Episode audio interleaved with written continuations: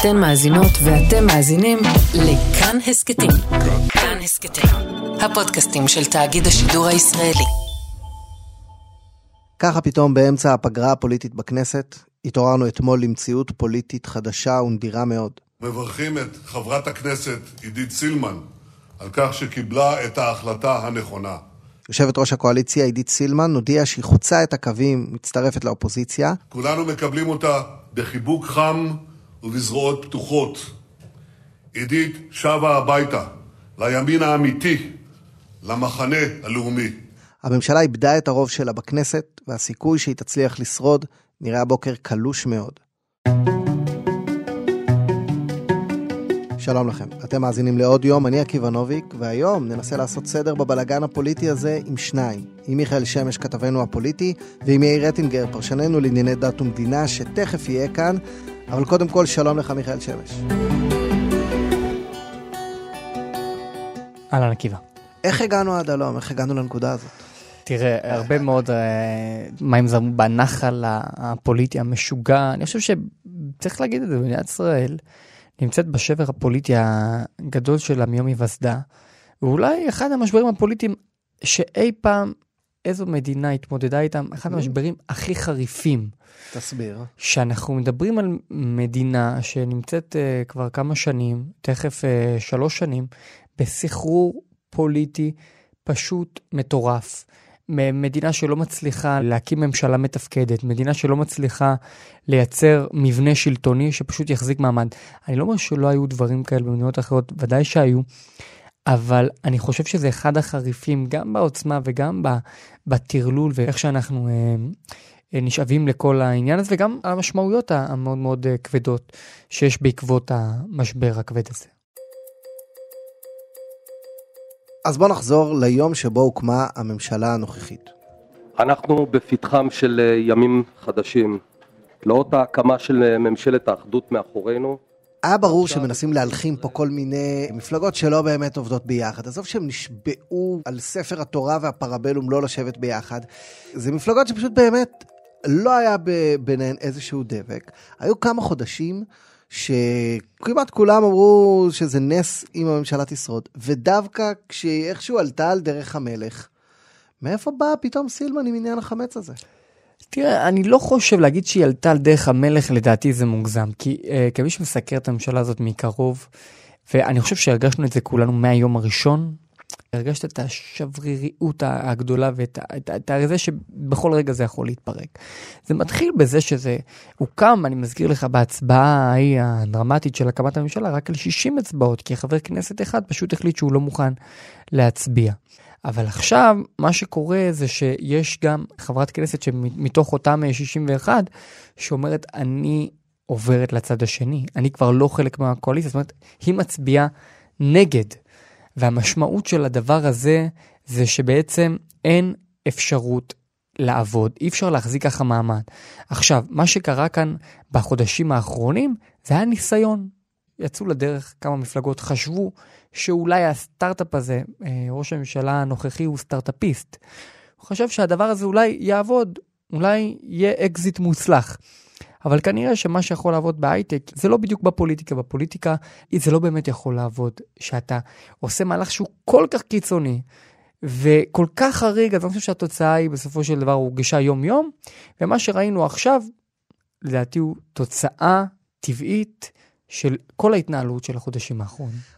אבל אתה האמנת על סילמן? מילא יום טוב כלפון אה, מדבר על אה, מחושי הבטן שלו מיומו הראשון כאן. איילת שקד ברור שהיא סובלת מכל רגע. גם ניר אורבך היה חשוד הרבה יותר מיידי. עידית סילמן באה בעיניים בורקות, בשקיות של ממתקים. היא נראתה כמו הקומונרית, או לחברינו החילונים, הרשג"דית של הקואליציה הזאת. היא הייתה, הוא, הרוח החיה, אתה יודע, גם כשחברים אחרים פקפקו, ובוא, אם היית מדרג את עשרת הח"כים שהכי לא כיף להם בקואליציה, היא לא הייתה בהם. זה גם וגם. היא גם הייתה מתלהבת, והחברת כנסת שבאמת, פעם אחת היא אפילו ארזה לחברי כנסת חלות לכבוד שבת אחרי אחת ההצבעות, אבל היא גם, ואת זה צריך לזכור, אחד האנשים שבאמת שילמו את המחיר הכי כבד על הממשלה הזאת. המקום שממנו היא מגיעה. משפחה דתית חזקה. זה לא נפתלי בנט מרעננה, יש לה משפחה חרדית בבני ברק. היא אישה שמחוברת מאוד מאוד מאוד מאוד לצד השני. אז זה ואני אפקט חושב- מצטבר שהתחיל לחלחל ולטפטף בהפגנות מול הבית ובהתנכרות של אנשים קרובים וכולי? כן, אני חושב שזה... היא אמרה, אנחנו עושים פה ניסיון, זה יעבוד. חלפו חודשים, ונפל האסימון שהניסיון הזה כנראה לא משיג את מה שהיא חשבה שהוא ישיג. ושר הבריאות אה, מוצא לנכון להוציא הודעה אה, שקשורה לחמץ בפסח לבתי החולים, אז אני חייבת לו אה, באמת אה, איזושהי תודה, כי הוא גם הפיל לי את האסימון, כי לפעמים הולכים לאיבוד בתוך כל העבודה הקשה, ולעם ישראל בסוף יש דגלים, ודגלים שדורות שלמים, אנשים המיתו את עצמם על הדגלים האלה, ואנחנו, בטח בממשלה הנוכחית, לא נהיה חלק בהפלתם. היא חשבה שאנשים יבינו שהממשלה הזאת לא כל כך רעה, שהיא תוכל להמשיך בשגרת החיים שלה, אבל אני חושב שהמשבר הזה של החמץ, שהוא נושא באמת דתי, אמוני, שכל מי שהוא שומר תורה ומצוות, מקפיד על קלה כבחמורה, אתה מכיר את המושג בל ייראה ובל יימצא, כן. זה נושא שהוא בנפשם של הרבה מאוד uh, יהודים, שומרי תורה ומצוות, ואני חושב שהיא הבינה כמה מזלזלים בה, כשהיא מציגה את זה מהמקום שלה, שזה לא מקום, אתה יודע, חרדי או מגזרי, היא מציגה את זה מהמקום הדתי שלה.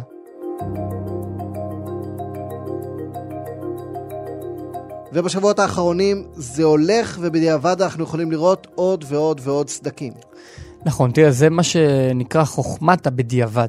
שאתה מסתכל על כל ההתנהלות של השבועות האחרונים. אתה יודע, אתה מכיר את המשל על זאב זאב.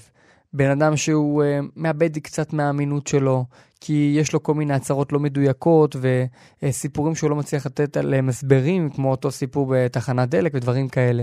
אני חושב שזאת הסיבה שכולם פשוט שכחו מעידית סילמן. אמרו, אוקיי, האמינות שלה גם ככה בתחתית, היא גם ככה תומכת בממשלה, יושבת ראש קואליציה, ממנה לא תצא הישועה. אבל היו אנשים, כולל באופוזיציה, שלא חשבו ככה. שבשבועות האחרונים בשקט בשקט תמכו בסילמן. בשעתה הקשה. ביקשו לא לתקוף אותה, כולל יריב לוין שביקש מחברי כנסת בליכוד, תעזבו אותה. זה היה תהליך שקט. וזה מתפוצץ באיזשהו דיווח שלא ממש ברור מי חתום עליו, שסילמן מספרת למקורבים על כך שהיא מתכננת לפרק את הממשלה. בקבוצת וואטסאפ פנימית, זו התכתבות שפרסמנו, שואלים את אה, סילמן, את מתכוונת לפ- לפרק את הממשלה? תכחישי עכשיו, מיד. תומכים של בנט מבקשים ממנה, תוציא הכחשה מיידית. והיא עונה להם, פייק, אין דבר כזה. אתם יכולים לצלם מסך ולשמור. אני בטוחה שתפיצו את זה. ככה היא כותבת להם, זה אירוע מלפני שבוע. עקיבא. ואז הגיע אה, מאבקו של שר הבריאות אה, ניצן הורוביץ למען הכנסת חמץ לבתי חולים. שר במדינת ישראל, בתוך קואליציה כמו שלנו, לצערי, אומר להכניס חמץ, מעבר לכך שזה פגיעה אישית וזלזול בחברים לקואליציה, זה זלזול באחוזים רציניים, כמעט 70 אחוז מהאחוזים מהציבור בישראל. ומה שעידית סילמן ציפתה לקבל גם מהורוביץ וגם מבנט, זה את התחושה שהיא לא לבד. את התחושה שמקשיבים לה. ואני מקווה ששר הבריאות, ואני מצפה ממנו, שהוא יכבד את הציבור ויכבד את הקואליציה שבה הוא נמצא, כי אנחנו, באצבעות שלנו, לא נוכל לאפשר אה, לאדם כזה להמשיך ולהיות שר אם הוא בא וממשיך אומר את האמירות האלה. ופשוט זה לא, לא קרה. לצד לחצים גדולים, לצד הצעות מפתות, לצד הסכם שכבר הלך והתגבש עם הליכוד, וכשמגיע נפתלי בנט ועומד פתאום מול מצלמה ואומר, לא צריך אולטימטומים על אותה הצהרה שלה ואותה דרישה שלה בעניין החמץ, אז אם כולנו נרגיע, לא נעשה סיבובים פוליטיים אה, של אה, מכתבים עם הוראות, תעשו ככה וככה, ומצד שני גם לא אולטימטומים, אנחנו יכולים לסדר את זה. אז היא הבינה שבנט מזלזל בה, הוא לא באמת אה, מחשיב את הקול שלה ואת המחיר שהיא משלמת על הממשלה, ואני חושב שזה בהחלט היה הקש. אני לא חושב שזה היה הכל ספין, ממש לא. כך הגענו עד הלום. כך בדיוק הגענו עד הלום. אז מה היה עכשיו בכנסת? תראה, עכשיו אה, המשחק נפתח מחדש לחלוטין. כל מה שראינו בעצם השתנה. בנט הוא כבר לא עם שישה מנדטים, הקואליציה הזאת כבר לא מחזיקה 61. אנחנו נמצאים בעצם, אם דיברנו על משבר חריף בשנים האחרונות, אז זה באמת הרגע הכי חריף של המשבר הזה. אמנם אין כנסת ולא נראה את זה כל יום שני בערוץ הכנסת בהצבעות, אבל מאחורי הקלעים, במשך כל הימים הללו של הפגרה, יהיה רחש בחש פוליטי מטורף, שהמטרה שלו היא לנסות ולהחליף את ראש הממשלה כמה שיותר מהר, אם זה על ידי פיזור הכנסת, אם זה על ידי אה, אי אמון קונסטרוקטיבי, הקמה של ממשלה חלופית בכנסת הנוכחית. כל האפשרויות, כולם פתוחות, כולם על השולחן, והפוליטיקאים כבר בדקות האלה שאנחנו מדברים פה, כל אחד עסוק רק בדבר אחד. אנחנו מדברים על חברי הממשלה, אנשי הקואליציה, לפלס את דרכו החוצה בצורה בטוחה ועם כמה שפחות נזקים. שזה בעצם הדבר הכי חשוב לחברי הממשלה הזאת. הם רוצים, נגמר האירוע, לסיים אותו כמו שצריך, גם אם זה ייקח עוד כמה חודשים, עוד כמה שבועות, אני חושב שהרכבת הזאת יצאה מהתחנה, וזאת המטרה הפוליטית של כל אחד מהשרים. מיכאל שמש, תודה רבה. תודה, קיבה. אני עדיין רוצה להישאר באותם פירורי לחם על רצפת בתי החולים, כי הם אלה שלכאורה, על פי הגרסה הרשמית, אה, הרטיטו ממשלות, שינו עולם. שלום לך, פרשננו יאיר רטינגר. שלום עקיבא נוביק. זה באמת אה, חוק החמץ ומלחמות הלחם בפסח? אה, ברור שיש כאן פוליטיקה ויש כאן כנראה את ההזדמנויות שנקרו בפניה של עידית סילמן, אבל יש משמעות לתירוץ. היות שהתירוץ הוא החמץ בפסח, בוא נדון בחמץ בפסח. יש לזה משקל. בוא. כי עידית סילמן בקלות, בתור אשת ימין, בתור אשת ציונות דתית, הייתה יכולה לפוצץ את הממשלה ב... בגלל זה שנפתלי בנט אמר לפני כמה ימים, הגדה המערבית. And our government is working very hard to improve the lives of the Palestinians in the West Bank and in Gaza. או בגלל שהנהגת המתנחלים כועסת על uh, בנט ומתנתקת ממנו, או בגלל המצב הביטחוני, בגלל כל מיני סיבות של ימין-שמאל קלאסי.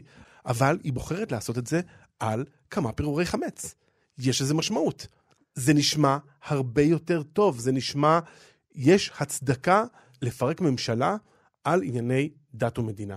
זה עניין של זהות, ואם יורשה לי, אני חושב שלא לחינם היא עושה את זה במקרה הזה. יש בממשלה הזאת, חוץ מעניין כן ביבי, לא ביבי, שזה מגדיר את הגושים הפוליטיים, כך מוגדרת המחלוקת אה, הפוליטית בישראל. המחלוקת מוגדרת על ידי הזהות היהודית. זה מה שמפריד היום בין הגושים. האם אתה עם הרבנות הראשית או נגד הרבנות הראשית? האם אתה בעד אה, רפורמת גיור או לא? מה דעתך לגבי החרדים ולגבי חוק הגיוס? כל הדברים האלה הם היום מגדירים את ההבדלים הפוליטיים בתוך הימין ובתוך הפוליטיקה הישראלית, ולא לחינם עידית סילמן הלכה לשם. ובמשך שנים היו פה ממשלות יהודיות, והישראלים היו באופוזיציה. ובאמת הניסיון האחרון שהיה ליצור ממשלה שהיא גם יהודית וגם ישראלית, אה, נתניהו גנץ, נכשל כישלון חרוץ. לא חושב שבגלל פירורי חמץ, אבל נכשל. ועכשיו היה פה עוד ניסיון. ובוני הממשלה הזאת דיברו גבוהה גבוהה על זה שיש פה טוב משותף, ובעצם אנחנו מסכימים על הרבה מאוד דברים. הם לא אמרו, כשהם אמרו ימנים שמאלנים יושבים ביחד, הם התכוונו אולי יהודים וישראלים מסוגלים לראות את המכנה המשותף. ואולי עם חזרתה או עריקתה של סילמן לקבוצה היהודית יותר, אז היא באמת בחרה, אני חושב גם שעוד מאה שנה, כשיזכרו, אם יזכרו את מה שקרה השבוע, אז באמת מה מעדיף פוליטיקאי? שיגידו פירק את הממשלה בגלל אביתר? פירק את הממשלה בגלל שבנט אמר ווסט בנק? כן, על מצבתו יכתבו מה? משהו... רינו צרור אמר פעם שמהדור הזה יזכרו שני דברים, שרצחו את מנהיגם, רבין, ושהתירו את החמץ בפסח. ואני חושב באמת שזה שמוכרים בתל אביב חמץ בפסח בפומבי זה דבר שלא היה כל הדורות, כן. ואולי אם לסילמן היה הרבה זמן לחשוב איך יראו דברים ואיך יישמעו דברים, וגם אם היועצים שלה במהלך הזה, אחד הבולטים הוא בצלאל סמוטריץ', אז הנה, היא בחרה את המיתוג המתאים. כן, אתה יודע, יש uh, כל מיני uh, חלוקות שאנחנו רגילים לחשוב עליהן, ימין ושמאל. הנה, אנחנו רואים שזה לא בדיוק ימין ושמאל. יש כאלה שאומרים אשכנזים ומזרחים, יש כל מיני סוגי חלוקה.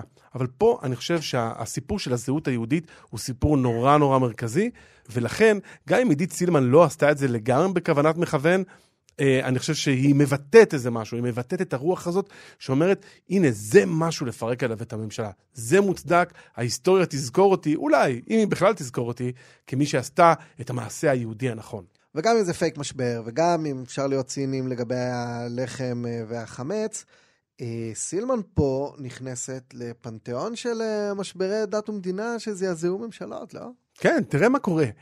כמעט אף אחד, ורואים את זה גם בסקרים, כמעט אף אחד לא הולך לקלפי להצביע למפלגה על פי עמדותיה בענייני דת ומדינה. אבל לפרק ממשלות על דת ומדינה, או, או, זה עושים או. בכיף בישראל. עשו את זה עוד בימי uh, המטוסי F-16 שנחתו אחרי כניסת השבת, המפד"ל פרשה. וה- ברבין הראשונה, כן. ברבין הראשונה, והמשכן של, uh, בתקופת uh, אהוד ברק, שבעצם הוביל לשרשרת אירועים שהיא בסופו של דבר פירקה את הממשלה שלו. וגם חוק הגיוס כבר uh, פירק פה את אחת הממשלות. ליברמן במאי 2019, מקובל לומר שלא נכנס לממשלה כי אה, חוק הגיוס, לא היו מגיעים להסכמות. אני חושב שזה מהסוג הסילמני יותר, שבדיעבד מציירים את זה כמשבר דת. אוקיי, אבל לפחות הוא, הוא עמד ואמר, ההצדקה שלי למהלך הפוליטי, וזה לא משנה אם המהלך היה ציני לחלוטין, ההצדקה שלי היא דת. סוג הזהות היהודית שלי. זה מה שמוליך אותי, זה המצפן שלי, וזה גם מה שמנסה לעשות עידית סילמן.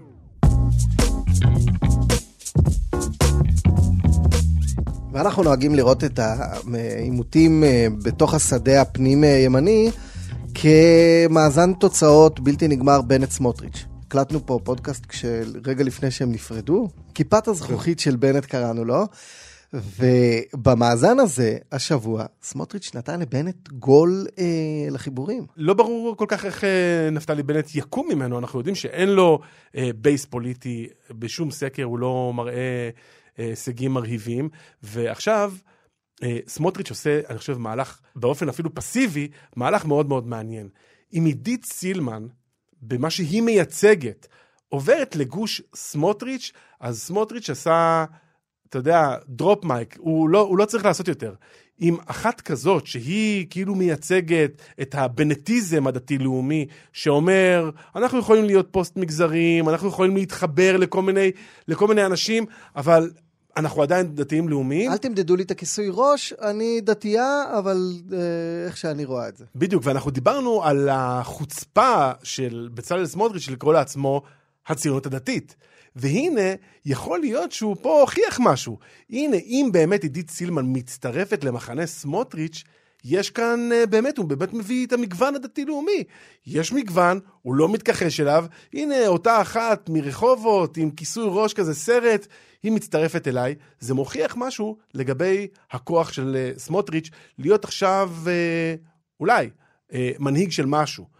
אנחנו יודעים כבר שהמשהו הזה הוא כבר לא יכול לחזור להיות מה שהוא היה, הוא לא באמת הציונות הדתית, אבל הוא יכול לפחות לנסות לטעון את זה. ואני חוזר לפעם הקודמת שהיינו בכזאת תקופת דמדומים שלא ברור אם ממשלה צרה תחזיק, סוף 2018.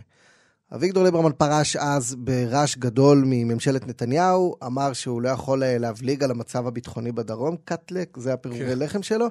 ואז בנט ושקד נתנו אולטימטום לנתניהו, למנות את בנט לשר ביטחון או שאין ממשלה. פניתי אתמול לראש הממשלה על מנת שיטיל עליי את תפקיד שר הביטחון עם מטרה אחת בלבד, שישראל תחזור לנצח. ואז מה עשה נתניהו? שולח את הרב. שלח את מאיר בן שבת, אה, ראש המל"ל, אה, אל הרב דרוקמן, והרב דרוקמן מקפל את בנט. ובעקבות אה, השליחות הזאת, נכון, בנט ושקד פרשו מסמוטריץ', אמרו, יצאו לדרך חדשה. באותו רגע שהרב דרוקמן מדבר עם בנט, אז בנט באמת מתקפל. הוא חוזר בו, הוא ושקד חוזרים בהם מהאולטימטום, אבל שם התקבלה ההחלטה אצלם לפרוש מהבית היהודי, לצאת לדרך חדשה פוסט-מגזרית. והסיפור הזה של הרבנים, הוא היה סיפור מרכזי בתוך הפרישה הזאת. ואז התחיל סיפור של שלוש שנים, 2019, 2020, 2021, שלוש וחצי שנים עוד מעט, שבנט בעצם מתפטר מסמכות הרבנים. וככל שהוא הולך, והימין החדש, וימינה, והוא הרב של עצמו, ככה סמוטריץ' נדבק יותר ויותר ברב דרוקמן, אותו אה, הרב דרוקמן שכאילו קיפל את בנט, סמוטריץ' הופך אותו לאיזה נשיא המפלגה, נשיא הציונות הדתית, מרן אה, הסרוג, ופה יש אולי מכה לפרויקט הפוליטי הגדול של בנט, אה, להוריד את משקל הכיפה שלו, לא? היום בנט הוא פוליטיקאי, שמה בעצם משמעות הכיפה על ראשו, מלבד זה שהיא קיימת שם? כן, היא לגמרי משמשת איזשהו סמל, ואני חושב שבנט, דיברת על שלוש שנים וחצי, זו תקופה שבה באמת הוא הפך להיות באמת לא רלוונטי לשיח הזה של הרבנים, ודווקא השיח של הרבנים, שאולי היו כאלה שהספידו אותו, הרבנים הם משחקים תפקיד. איפה ראית את זה עוד? מתן כהנא מנסה להוריד, לה- להוביל כל מיני תהליכים שקשורים לדת ומדינה. אמרתי, זו, זו דעתי, שדת ומדינה, זהות יהודית, זה הדבר המרכזי ביותר על השולחן, והנה, כשהוא עושה דברים כאלה, מה הוא רוצה להביא? הוא מנסה להביא רבנים, יש איזה מין מרוץ חימוש. מי יביא יותר רבנים שתומכים בחוק הגיור או נגד חוק הגיור? האם זה יהיה סמוטריץ'? האם זה יהיה מתן כהנא? הם טסים לחו"ל בשביל לגייס כל מיני רבנים. והסיפור הזה הוא סיפור נורא מרכזי. רבנים עדיין משחקים איזשהו תפקיד.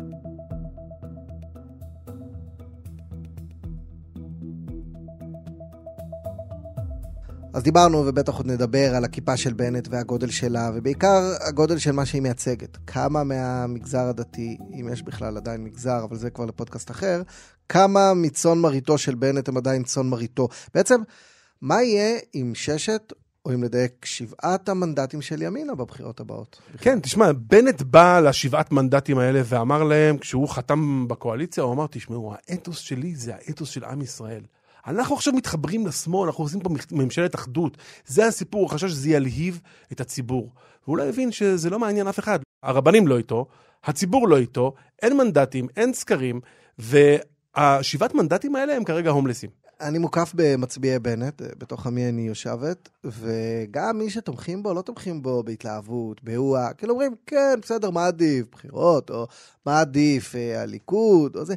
אני לא פוגש בשנה האחרונה אנשים שהם בנט לכתחילה בהתלהבות, וזה היה בעבר. פעם בנט היה הדבר המגניב. אה, וואי, בנט היה, בואו נזכור את הבחירות קול, הראשונות כן. והשניות, 2012, 2015, הוא היה הדבר, הוא היה המשיח של הציונות הדתית, שהעלה אותה משלושה מנדטים אה, ל-12. אבל אה, כן, בנט איבד את הדבר הזה, איבד את ההתלהבות הזאת, וגם אגב צריך להגיד שקרה משהו בישראל, הוא לא... הוא- המסרים המורכבים האלה שלו, והמסרים, האתוס הזה, הכלל ישראלי, אני ברית האחים, כמה מעט אפיל יש לביטוי הזה היום, וואו. ברית האחים. פעם זה היה באמת דבר מדליק. כן. כאילו, וואי, הוא מתחבר, ההוא המגזרי מתחבר עם יאיר לפיד. היום הדבר הזה רק משמש לרעתו של בנט, והבייס איננו, והרבנים אינם, והמנגנון איננו.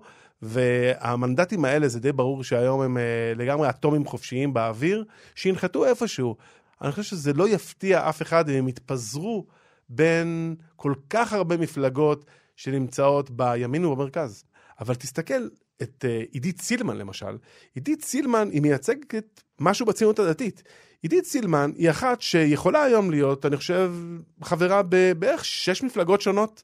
תחשוב, בוא, בוא נחשוב, אה, היא יכולה להיות חברה בימינה, עד אתמול. היא יכולה להיות חברה בציונות הדתית, הליכוד, הליכוד, תקווה חדשה, לגמרי. וזה לא יפיל אף אחד אם היא גם תהיה ביש עתיד, כחול לבן. או בכחול לבן. כחול לבן, שש. אה, העבודה לא, נכון, מרץ לא, רע"מ אני מעריך בזהירות שלא. צריך להגיד שהיא גם הייתה בבית היהודי פעם. והתנודה הזאת, אני חושב שהיא תהליך ממש מעניין. היא אולי עושה את זה מסיבותיה האישיות והפוליטיות, אבל זה מייצג איזה משהו.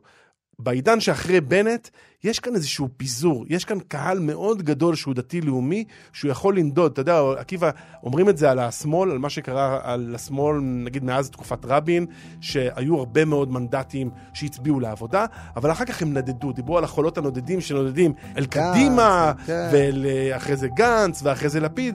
לא מפתיע אף אחד אם הם ייפלו באחת מהמפלגות האלה, ואולי התהליך הזה הוא גם מה שקורה בציונות הדתית.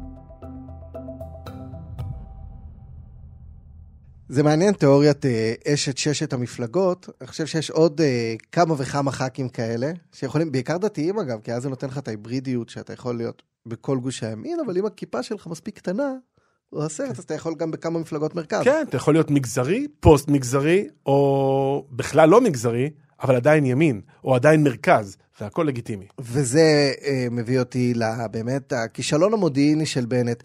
כשיש לך מישהי שיכולה להתאים לכל כך הרבה מפלגות, עזוב שהוא לא חזה מה יהיה, הוא כמעט זלזל בזה. אני זוכר לפני שלוש שנים בדיוק, נדמה לי 20 בפברואר 2019, זה היה יום סגירת הרשימות לכנסת בבחירות הראשונות. אוקיי. אז עוד קראו להם פשוט הבחירות. ונתניהו ביטל במפתיע אה, נסיעה לפוטין, פגישה, פסגה חובקת עולם, כי הוא היה חייב להיפגש עם מוטי יוגב. מהבית מוטי היהודי. יוגב מדולב, כן, כן, מוטי העסקן מוטי שלנו. המפד"לניק. במיקרו-טקטיקה מוטי יוגב היה אז אה, יחד עם אה, הרב רפי פרץ, והם היו צריכים להתאחד עם סמוטריץ', ובפנים, בחיבורים, היה כמה חריקות בתוך המגזר, היו כמה פגישות ליליות, נתניהו היה מודאג מזה מאוד, ושם את פוטין על הולד, כי הוא צריך לפגוש את אה, מוטי, ותריץ שלוש שנים קדימה את העלילה שאנחנו חיים בה. בחודש האחרון בנט לא מפסיק לדבר עם פוטין. ועם זלנסקי, והוא ליגה אחרת, והוא חובק עולם, והוא הוא מנסה למחוק את הזיהוי של נתניהו כמדינה על, ואומר, הנה, גם אני יכול. אבל אז הוא שוכח שנתניהו לא היה רק מדינאי על, הוא היה גם מיקרו-טקטיקן שהולך ואין אה, פעיל שאלמוני מדי בשבילו, ואת זה בנט לא עשה. ואני לא יודע כמה פעמים הוא דיבר עם יום טוב כלפון, או עם אה, אביר קארה, או עם כל מישהו מהמפלגה, הוא משדר שבזמן שהוא מדבר עם פוטין, הוא לא מתעסק בעבודות תחזוקה שוטפות. אני לא יודע אם uh, בנט, uh, לו היה מדבר כל בוקר עם uh, עידית ושמוליק סילמן, uh, היה מונע את זה. אבל אתה רואה שבזמן שהוא משחק במגרש הגדול, הוא חוטף גול במגרש הקטן, ואולי זה גול שיכריע את עתידו הפוליטי. לגמרי. מדד פוטין הוא נכשל, ומעניין אגב אם פוטין מודע לתפקיד הזה שלו ב- כברומטר של הפוליטיקה הישראלית.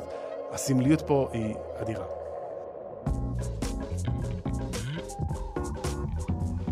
יאיר רטינגר, תודה רבה. תודה לך, עקיבא.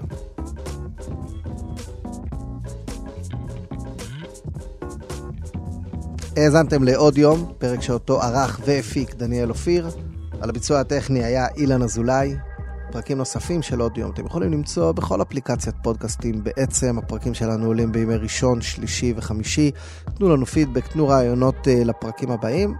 בדפים שלי גם אפשר, עקיבא נוביק, בפייסבוק, טוויטר, אה, אינסטגרם, מודקה, מירק, מקושרים, אה, ואני אשמח להמלצות על אה, רשתות חברתיות חדשות, שנוכל, אם לא לפתוח בהן דף, אז לפחות למנות כאן בסגיר הזה. תודה רבה לכם, ונתראה בפרקים הבאים, אה?